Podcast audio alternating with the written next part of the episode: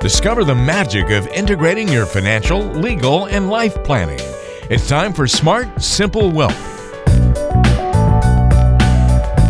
Well, hello and welcome to another edition of Smart Simple Wealth. I'm Walter Storholt alongside Carrie Qureshi, and we've got another great show on the way for you today. In case you're new to the show, let me tell you a little bit about Carrie. She is an estate and wealth planning attorney at Qureshi Law Firm, serving you in both Arkansas and Texas. You can find her online at QureshiLaw.com. And Carrie, it's great to be with you once again this week. How you been? Oh, I'm fantastic today. How are you, Walter? I'm glad to hear that. I am well and excited for our uh, conversation today. Our main topic of the day, Carrie, is going to be about financial challenges, planning challenges in particular, uh, for women. So you're well qualified to talk about this topic, I would guess.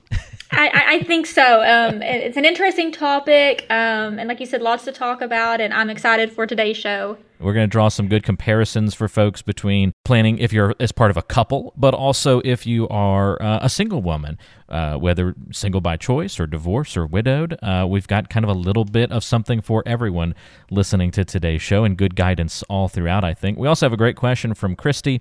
Uh, Christy, uh, mom passed away earlier this year, and she has some questions about a last will and testament and uh, some things dealing with the estate. So we look forward to answering Christy's question today as well. Lots to get to, but would sometimes like to start off the show with a quote of the month.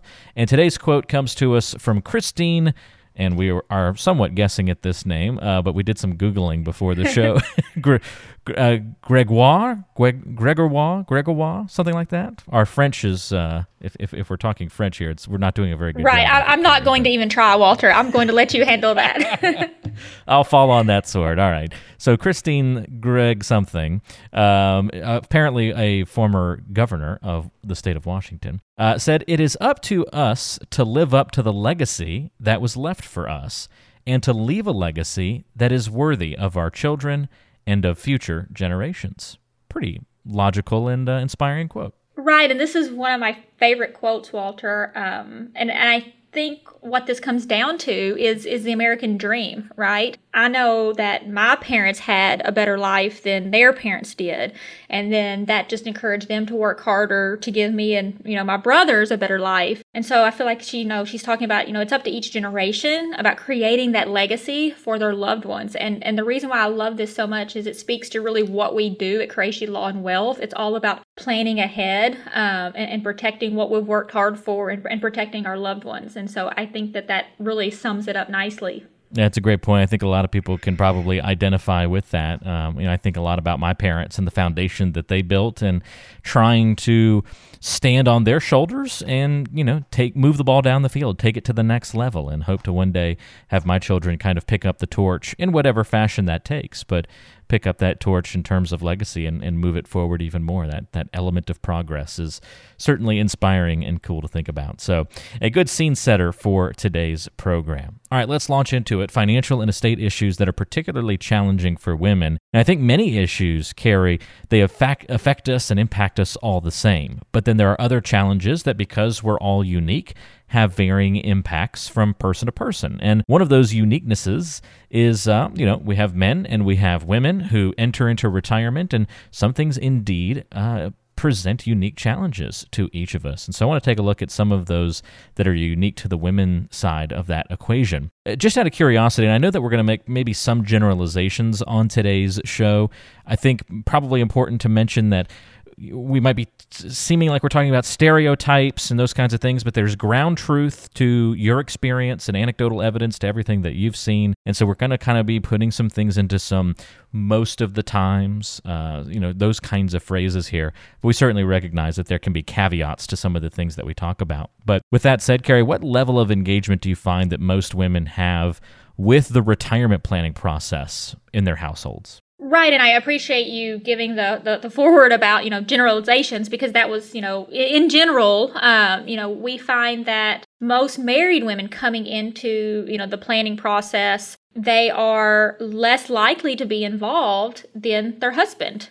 Most of the time you know what we're seeing is is the husband is managing the finance and the investments um, and the wife you know either isn't interested in that or just kind of lets the husband say you know well if you really want to do it you you go and handle it which is interesting compared to the women I meet that are single or divorced or widowed um, that really have a more active role in, in the retirement planning. And so it is a very stark contrast just based on that relationship. Yeah, I think that's interesting to to recognize, and then with that level of engagement, I'm sure comes challenges for those who aren't as engaged. And now, Carrie, I could do some googling real quick and probably find out, uh, you know, dozens, if not hundreds, of articles that talk about how women are increasingly finding themselves in difficult financial situations. The reasons, however, seem to be um, varied. Why is it that you see so many retired women finding themselves in those spots? Well, you know, like I like you said, I think there's a couple of reasons for that. I think probably the most obvious is that women live longer than men. So we have a longer, you know, time horizon and we have to really have more money to cover that longer retirement period. I think that's kind of the, the biggest issue. I think a second factor in that is for the clients um, or the women that are married or don't really have an interest in planning. They're not taking an active role, they're not educating themselves, so maybe they are delaying planning for retirement, so they're getting a later start.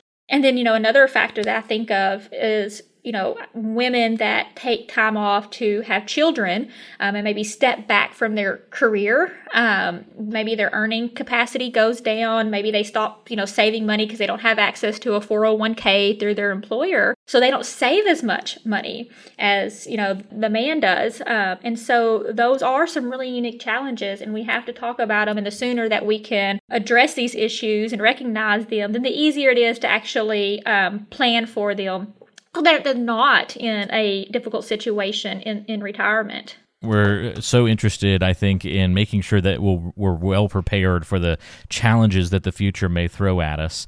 But one of the biggest challenges I think someone can face is the death of a spouse. And often, you know, we know the stats women live longer than men on average. And so I think there's a lot more widowed women who now have to figure out the family, you know, uh, household finances and, and sort their situation out.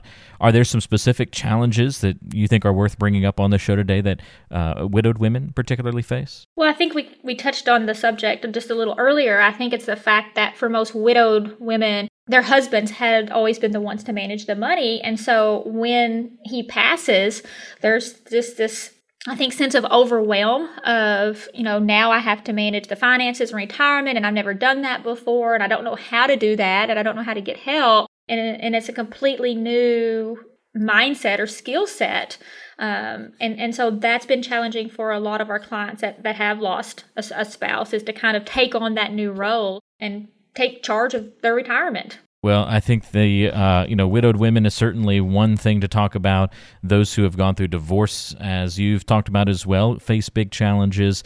But this show is not just for women as well. You know, we can talk about the husbands out there, or if you flip the equation and say you're in the caveat that's maybe the less popular situation where uh, you know the woman is handling kind of the retirement planning and taking the lead role there. You know, then this could still be a message to them. But let, let's just stick with sort of the stereotype here on today's show. If you could specifically speak to the husbands or those that do control the finances in the family, what are some things that you would say to encourage them to make sure that they don't leave that financial mess behind for their wives or for their significant other to clean up? Well, I think this is a, a great question, Walter. Um, and, and it's so important that both spouses be involved in the planning process. Um, that's actually one of my requirements. Um, if you call in and you want to make an appointment, if if you have a significant other that needs to be part of the decision making process, they they need to be involved. And sometimes, and most of the time, you know, it, it is the husband saying, "Well, you know, my wife really doesn't have any interest in that. Um, we are really going to encourage you to be part of that." Because if something happens to you, your spouse, you know, needs to know um, what the plan is. They need to know are they on track for retirement? Where is the money? Um, what is our investment philosophy and the goal? And that's critical uh, because you don't want to put your loved one in that position that we just talked about earlier. Um, you know, for most widows, having that sense of overwhelm when they do lose a spouse. It's just it's it's, it's not a good place to be. Um, and one of the things you know it's more specifically for the husbands, but I, I see this a lot with them is sometimes they will have the mentality that well they're going to go first and, and, and it happens with estate planning and, and financial planning. Well we're going to go first you know i'm not i'm not going to worry about that. I'm going to be dead and gone you know and, and that's why they are leaving a mess for their spouse and and for most you know people that's not really what we want to do well, I uh, love always getting stories from you, Carrie. Can you think of some specific examples, or even just one, maybe of a widowed or divorced woman who came to meet with you and uh, maybe had some problems, had some of these struggles that we've talked about, and you were able to make some changes to make a big difference in their life? Mm, yeah, you know, there's this one, you know, moment that really stands out to me, and it's it's been a while now. It's probably been five or six years since this happened, but we had a client um, a husband and wife actually that had come in and we had done their estate plan and set up a trust for them. And then, um, you know, a couple years had passed, and then the husband passed away. And I remember the wife coming into the meeting where we were going through and looking at the trust and trying to figure out, you know, the next steps. And she came in, she was visibly upset. I mean, just to start off the meeting. And of course, you know, I, am talking to her and you know saying, you know, what what's wrong? You're just not quite yourself today, you know, and I know I know you've lost your husband, but is there anything else? And she just kind of pulled out some of her financial statements. And she just said, you know, Carrie, I, I don't know what to do. You know, I let my, my husband manage our retirement. And when I would check in, you know, he always said things were good. You know, we had this much money, things were on track. So she's like, I never really worried about it. And she's like, now, you know, he's gone and I've got these statements. And she's like, it's almost half of what we had before. And she's like, I don't, I don't know how half. he was wow. half. And and this this was after um, the 2008 2009 market crash. And she said, you know, I don't know how he was invested, but but this isn't what I can't live off of. You know, this number this I can, this is not enough to support me in retirement and she's like I don't know what I'm going to do I can't go back to work you know I have you know medical expenses and things of that um and it was you know as a person I mean it was so painful for me to see but we were able to kind of calm her down and say, you know, look, you know, we can turn this around. Um, we can work with you and just kind of, you know, show you how we can make this work and how we can safely build up your retirement balance. You know, it's it's it's not, you know, over. And it was really important for me to be able to feel like I could improve that situation. That that it it wasn't over, um, but it was just, you know, like I said, it's one of those moments that just really stands out to me even to this day. Mm, yeah, it's uh, got to be tough for you as a professional to deal with those situations, no matter how much you train for it and prepare for it. There's always this balance of the financial side, but the emotional side that you've got to figure out as well. And and so often that gets overlooked by by folks. We either view it too emotional or we look at it, everything is just ones and zeros. And there's really, I think, to do proper planning, it seems like from all these times I've talked to you, Carrie, it really is a balance of the two and trying to make sure that you, you, you have you strike that balance of emotions and what makes sense from a dollars and cents standpoint and good financial practices. Right, because I mean, I think as a human, you can't always look at it as what makes sense financially when you're talking about someone's loved ones, and their children and grandchildren, um, or their money. Um, you know, what make might make sense on paper might not make sense in somebody's heart. And so we have to kind of talk about the pros and cons, um, and, and like you said, as a find a balancing act and, and what's going to be the best choice for that family. Well, it makes a lot of sense, Carrie. And if you are listening to today's show and wondering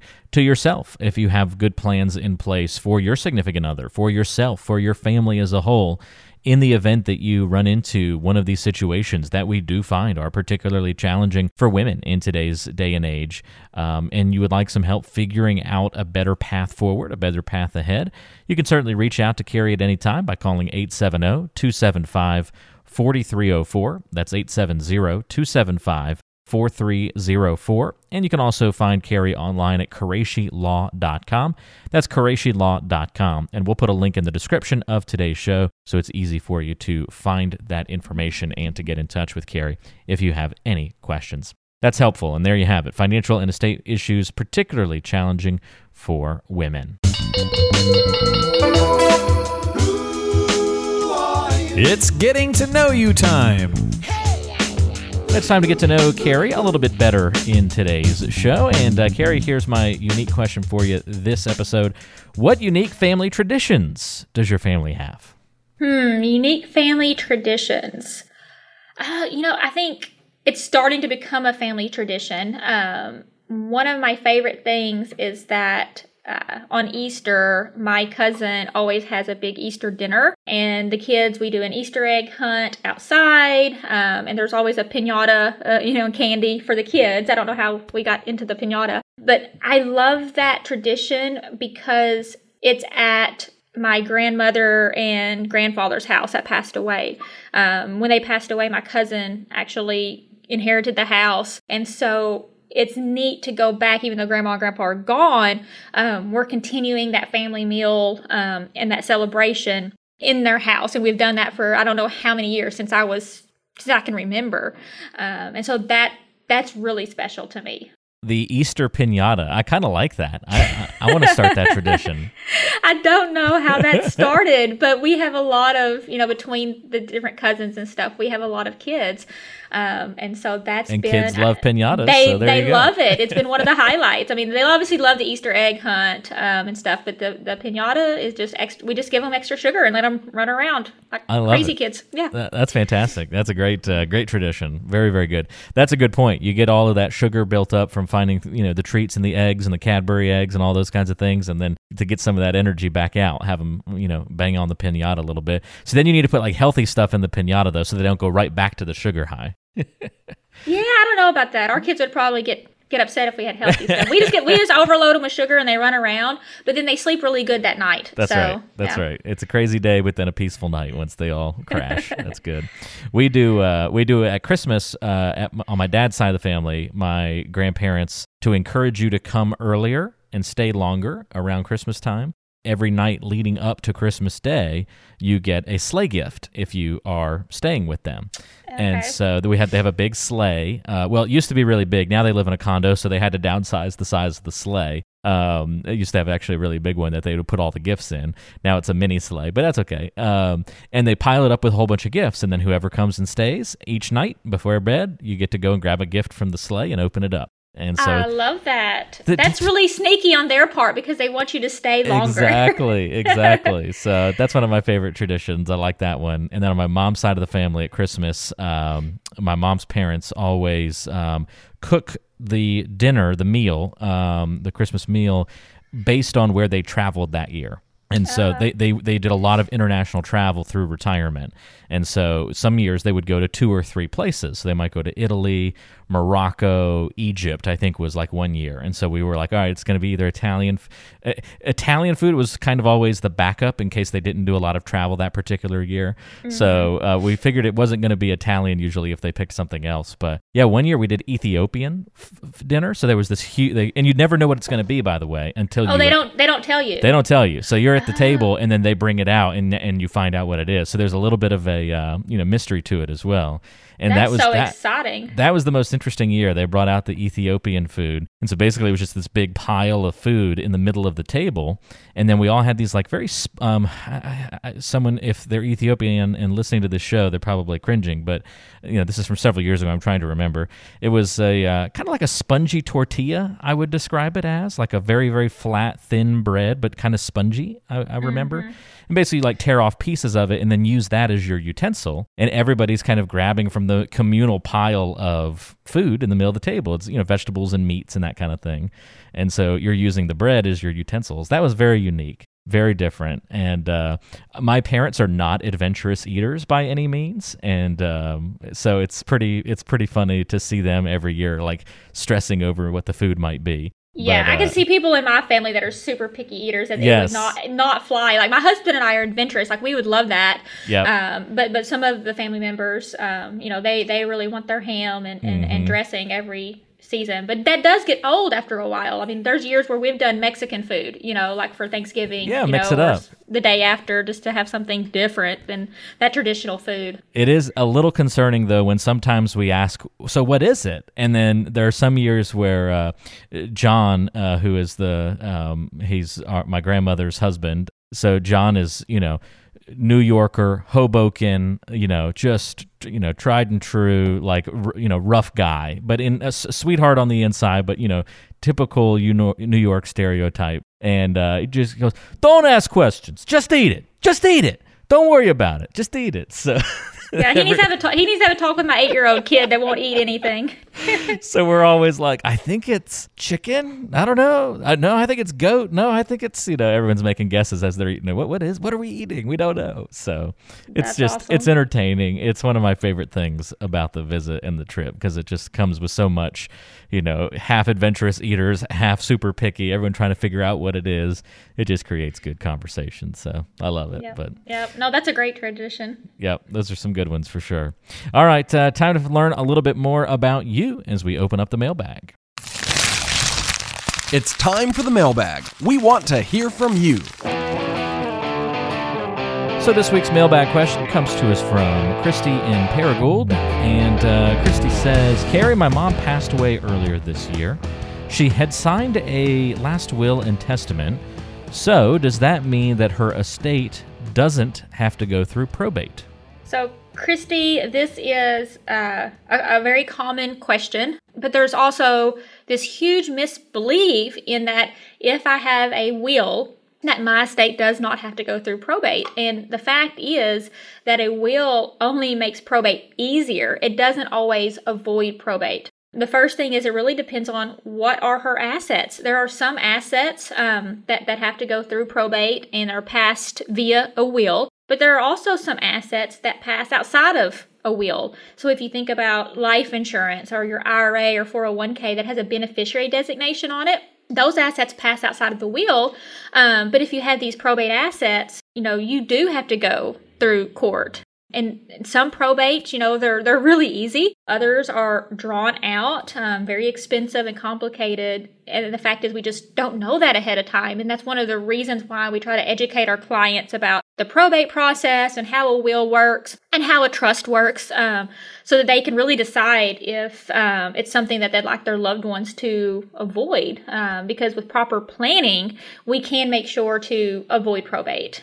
Well, Christy, that's a great question and one that is familiar. You know, a lot of people have that question, and it is a common misbelief that many hold. It might be a great idea for you, Christy, if you haven't already, to pick up a copy of Carrie's book. Carrie, I'm excited for you to uh, have the platform to talk a little bit about your book and what kinds of things can people learn inside of it. You're right, Walter. So our, our book is called Smart Simple Wealth, How to Get It, Keep It, and Pass It On. And really, this book combines a couple of different practice areas, which was why it was so important to me, um, because we talk about how do you protect your loved ones um, and your wealth from, from probate and from taxes, um, and how to really create that lasting legacy. And so it really is a great combination of estate planning and financial planning, you know, topics we talk about on the show. But you can get your book for free if you go to our website, um, which will be in the show notes. Or you can also give us a call at 870-275-4304. And the book is Smart Simple Wealth. Again, that's Smart Simple Wealth. And if you want to get the book,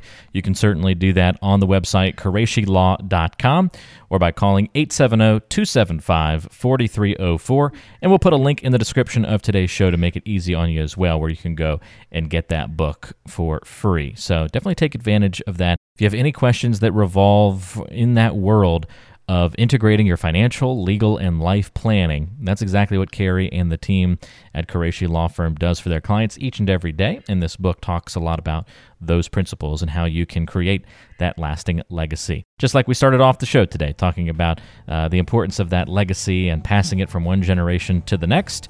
Uh, lots of different details about how to do that in the book good food for thought as always. Carrie, thank you for a uh, fun show today. Uh, good discussion, and uh, looking forward to having another great conversation with you on the next podcast. Yep. Thank you so much, Walter. Have a great one. You too. That's Carrie Qureshi. I'm Walter Storholt. Thanks for joining us. We'll talk to you next time, right back here on Smart Simple Wealth.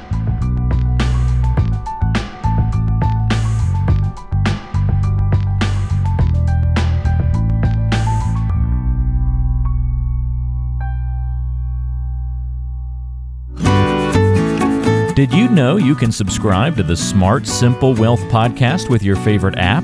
It's on iTunes, Google Podcasts, Spotify, Stitcher, and dozens of other places where you listen to podcasts. And if it's not on an app you'd like to use, let us know and we'll get it on there. To make sure you never miss an episode, just search Smart Simple Wealth on your favorite podcasting platform today and subscribe. Investment advisory services offered through Pegasus Wealth Coaching LLC, a registered investment advisor. Legal services provided by Qureshi Law Firm PLLC. The Qureshi Law Firm and Pegasus Wealth Coaching are not affiliated in any way. Investing involves risk, including the potential loss of principal. Opinions expressed are subject to change without notice and are not intended as investment or legal advice. Past performance does not guarantee future results. Consult your financial professional before making any investment decision. Information provided does not create an attorney-client relationship and cannot substitute for obtaining legal advice from an attorney admitted to practice law in your state.